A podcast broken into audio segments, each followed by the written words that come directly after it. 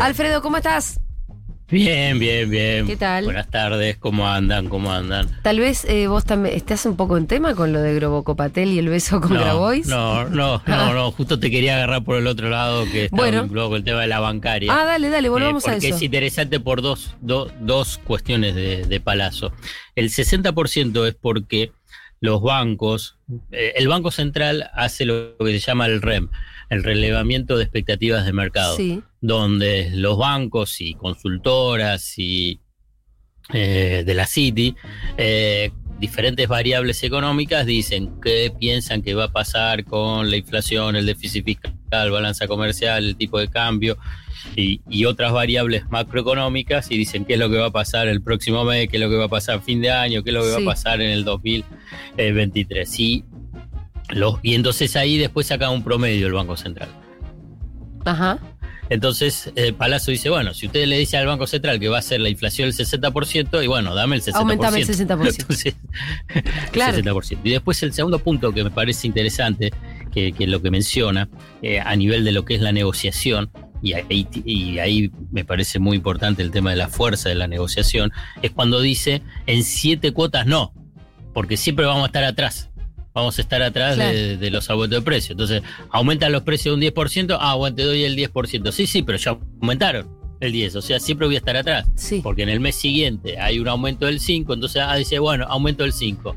Entonces el salario siempre está corriendo detrás de, eh, de los precios. Y después vinculado con el tema de, de la Entonces, ganancia. la bueno, exigencia de Palazzo sí. es todo ahora. Ahora o uno puede pensarlo, vos, vos también lo podés dividir en dos cuotas, eh, digamos, por siete cuotas, Claro. es como que decís, eh, ¿qué, qué es lo que pasa en cada uno de los meses hasta fin de año? Sí, sí. ¿no? Entonces ahí es todos los meses estás corriendo por detrás. Hay algo que yo no Eh, entiendo, les quiero preguntar a ustedes. Las paritarias por lo general miran, digamos, vienen a recomponer lo que el salario perdió para atrás. Claro, la inflación Sí. pasada. No es que debería, ser para, adelantarse. debería ser para adelante, pero te termina. Bueno, pero por ahí- eso siempre corres detrás. Por eso, es a partir de lo que, de lo que sucedió. de lo que sucedió en los últimos meses, che, hubo 10% de inflación, entonces aumentamos 10%. Exacto. Lo que pasa que ahí es cuando vos tenés regímenes de inflación elevada, como la Argentina, de mucho tiempo, eh, se arma esa dinámica. Si vos tuvieses una economía estable, estable con tasas de inflación bien, bien bajas, 5% anual, bueno, ahí entonces la, el esquema podría ser un poco diferente, más bien sería diferente. Pero entonces lo- los, los sindicatos que tienen capacidad de negociación más fuerte, en este caso lo de los bancarios, lo que plantean es decir, bueno, también distribuyamos eh, un porcentaje de lo que es las ganancias de las empresas, en este caso de los bancos. Y los bancarios lo tienen, los bancarios lo tienen una vez al año Claro. eh, un, un porcentaje de, de las ganancias. Lo mismo que pasó, viste, el, el de los neumáticos Brixton, sí. Eh, también, que recibieron por las ganancias del Ujú. 2000, 2000, que estamos en 2021, eh, una... Una indemnización, ¿no? Y no sé cómo llamarlo, porque tampoco es un bono. Participación en ganancias, Claro. ¿no? Sí, bueno, eh, cada uno 720 mil pesos. 720 Sí. ¡Wow! ¿Por qué yo tenía la idea que era 300 lucas o había dos? Por claro, pues en dos cuotas. Claro. Ah, Ahí, perfecto, ahora que te perfecto. esos 720 mil pesos en dos cuotas. Además, la, historia, contala vos, cuota. pero la historia es mucho más interesante. En realidad, este acuerdo se da en plena crisis. En, en, en, en cuál crisis. Eh, porque el otro día, creo que en esta misma radio, seguramente, que es la que más me gusta y escucho todo el día, le hacían una nota, creo que en Ahora Dicen, la primera mañana, al, al titular del sindicato y, y contaba que en realidad mm, a este acuerdo con la empresa, creo que en la crisis del 2001, donde en un punto con los, tra- los trabajadores y, y la empresa se ponen de acuerdo en que, bueno, ahora compartimos época de vacas flacas, cuando las cosas estén mejor, cosa que en ese momento no había tanto un horizonte posible. Claro, Había claro. perspectiva. ¿Entendés? Claro, Entonces claro. para una empresa era fácil decir, sí, sí, deja Sí. cuando haya ganancias yo te doy un bonito. Si algún día ganamos esta Bueno, plata, yo te la doy. Y, la ganaron un y, día. y- y claro, como eh, a ese acuerdo se llegó en crisis y ahora los trabajadores, bueno, imagínate recibir un bono de 700 lucas. Y sí. Y, y tiene que ver también, como mencionaba Pitu, la, la capacidad de negociación Mm. depende del sector donde participas, ¿no? Donde, donde está el trabajador. Porque también mencionaban ahí la de los aceiteros. Sí. Y los aceiteros, además de que tienen un muy buen asesoramiento en el sindicato, eh, y de análisis sobre los balances de las empresas, precisamente consiguen esas mejoras salariales, primero porque están en un lugar estratégico. ¿No? Sí. Estratégico a nivel económico, a nivel de las divisas, a nivel que ta- eh, trabajan en, en- en los puertos, entonces el costo de no embarcar, digamos, los granos es elevadísimo. Por eso para una las medi- empresas. claro, por eso una medida de fuerza es muy eficaz Claro. para los Claro. intereses del, Y, cla- del, y porque, del tienen, porque, ti- porque tienen unos costos elevadísimos. Sí. ¿no? ¿Sabes cuántos miles de dólares pierden si Con- le parás claro. media horita Mejor nomás? pa- pagale bien a los muchachos Claro. Y Y entonces por eso tienen salarios muy altos. Lo Sí. mismo pasa con los camioneros. Otros sectores es más complicado. Bueno, más comercio creo que es uno de los peores gremios que hay. Va, o la situación de los trabajadores de comercio es bastante pauper. Es más, es así, eh, te das cuenta porque cuando vos vas a distintos comercios que, eh, o distintos eh, eh, rubros o tareas que no tienen que ver comercio, con comercio, afilian a sus trabajadores al sindicato de comercio. Porque eh, además de, de- de las condiciones esas salariales, también son trabajos más precarizados, más flexibles, eh, más inestables, ¿no? Entonces, bueno, así es donde vos se, se construye un mercado laboral muy fragmentado, heterogéneo, frágil, eh, y que si le sumás que hay un 40% de trabajadores informales Claro. que te actúan como, llamémoslo, el ejército de reserva sí, terminología que por marxista. a algunos no les gustan, pero bueno, y pero que actúan a la baja, ¿no? Por eso también es importante que baje la tasa de desempleo, porque si te baja la tasa de desempleo, el- por lo pronto un poquitito más los trabajadores tienen capacidad de, de negociación, ¿no? Para tratar de impulsar al alza los, los- los salarios. Em, Alfredo, ¿qué más podemos conversar? Eh, ¿Qué es lo que estuviste viendo en la agenda que esté interesante? A mí me dan siempre ganas de preguntarte por Guzmán. Y bueno, y sigue, y sigue con su sosteniéndose ahí en el cargo. Eh, Alberto Fernández lo sostiene y está haciendo todo un recorrido, lo que es- les gusta llamar a- al mundo periodístico el círculo rojo. Sí, El círculo rojo eh, vinculado con eh, lo que sería el poder económico. Hoy tiene un congreso, ¿no? O algo así. Estuvo en, el evento sobre energía en IDEA. Eh, hay después una reunión cerrada de empresarios que organiza el dueño de IRSA, Eduardo Elstein, en Bariloche. Eh, y este creo que es mañana, o- hoy o mañana, ahí ya se me, se me fue.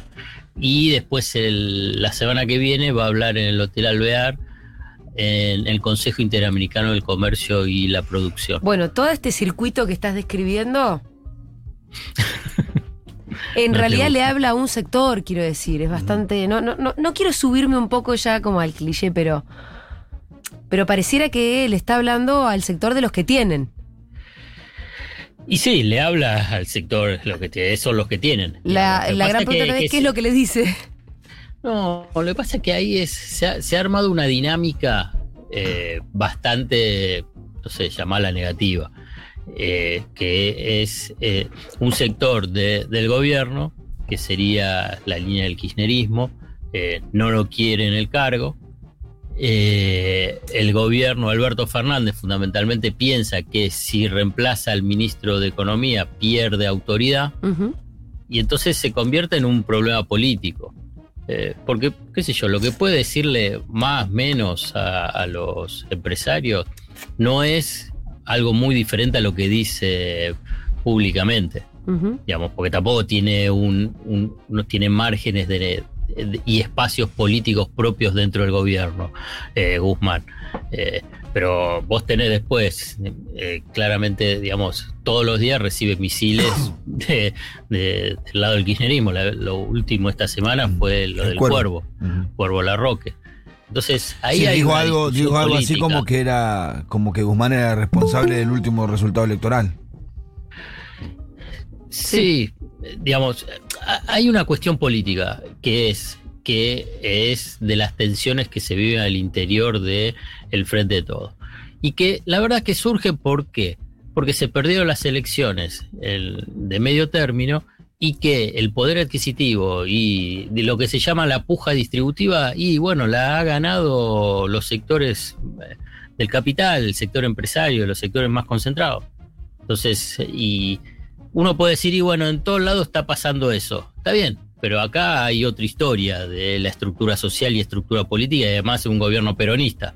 Entonces, que no haya podido, digamos, el gobierno de Alberto y que está representado en la parte económica con Martín Guzmán, digamos, mejorar, mejorar la situación del poder adquisitivo en una, en una puja distributiva, y es extraño, ¿no? Cuando vos agarrás y ves un poco también la historia del peronismo, y qué es lo que se pudo hacer y por ahí no se hizo.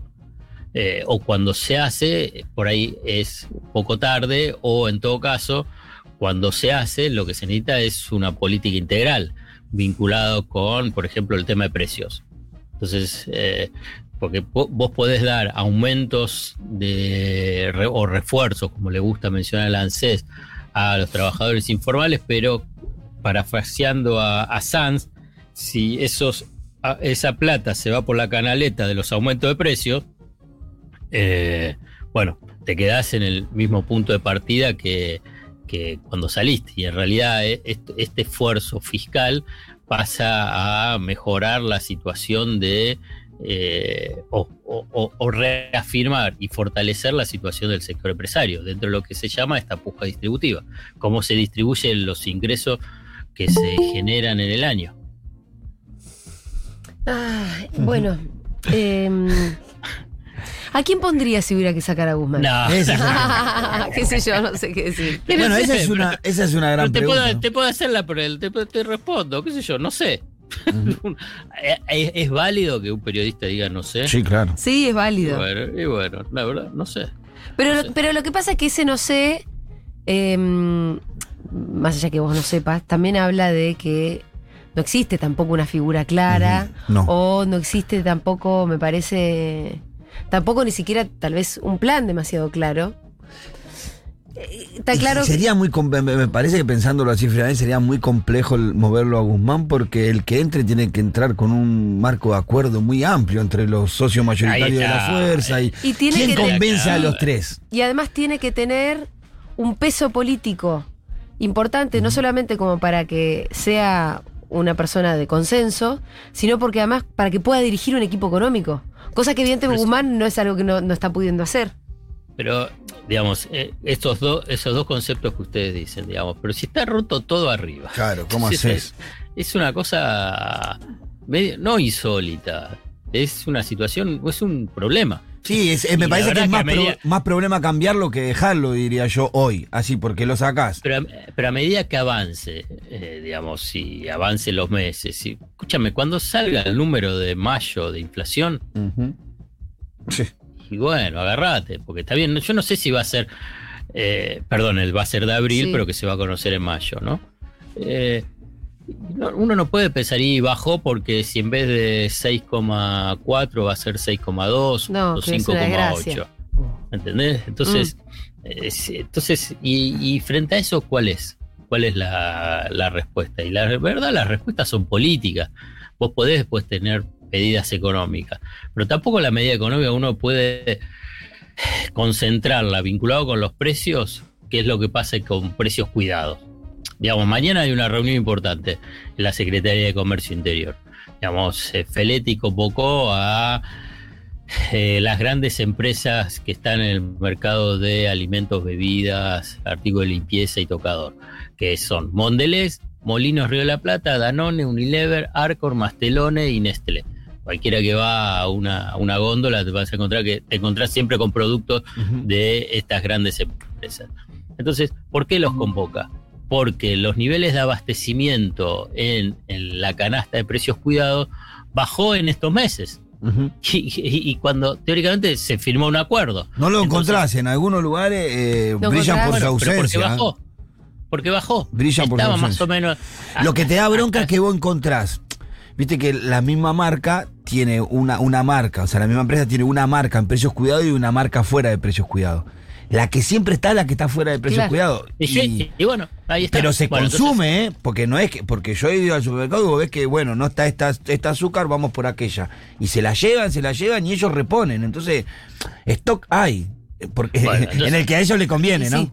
pero fíjate, el, el- el abastecimiento de la canasta de precios, estos de referencia, los de precios cuidados, más o menos antes estaba a un nivel del 80%, Ujú. que más o menos está bien, porque viste, hay renovación de stock, digamos, no, no es imposible que estés el 100%, un 80, 85% es de un nivel de abastecimiento adecuado. Bueno, bajó al 60%.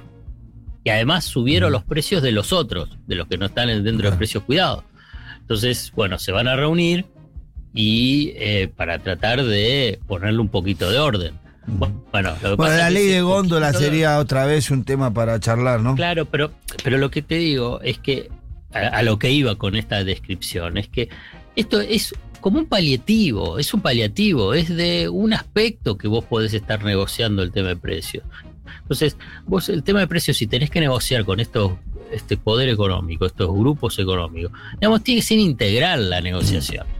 Porque cada una de estas grandes empresas no es que solamente negocian con la Secretaría de Comercio Exterior, están en diferentes ventanillas del Estado.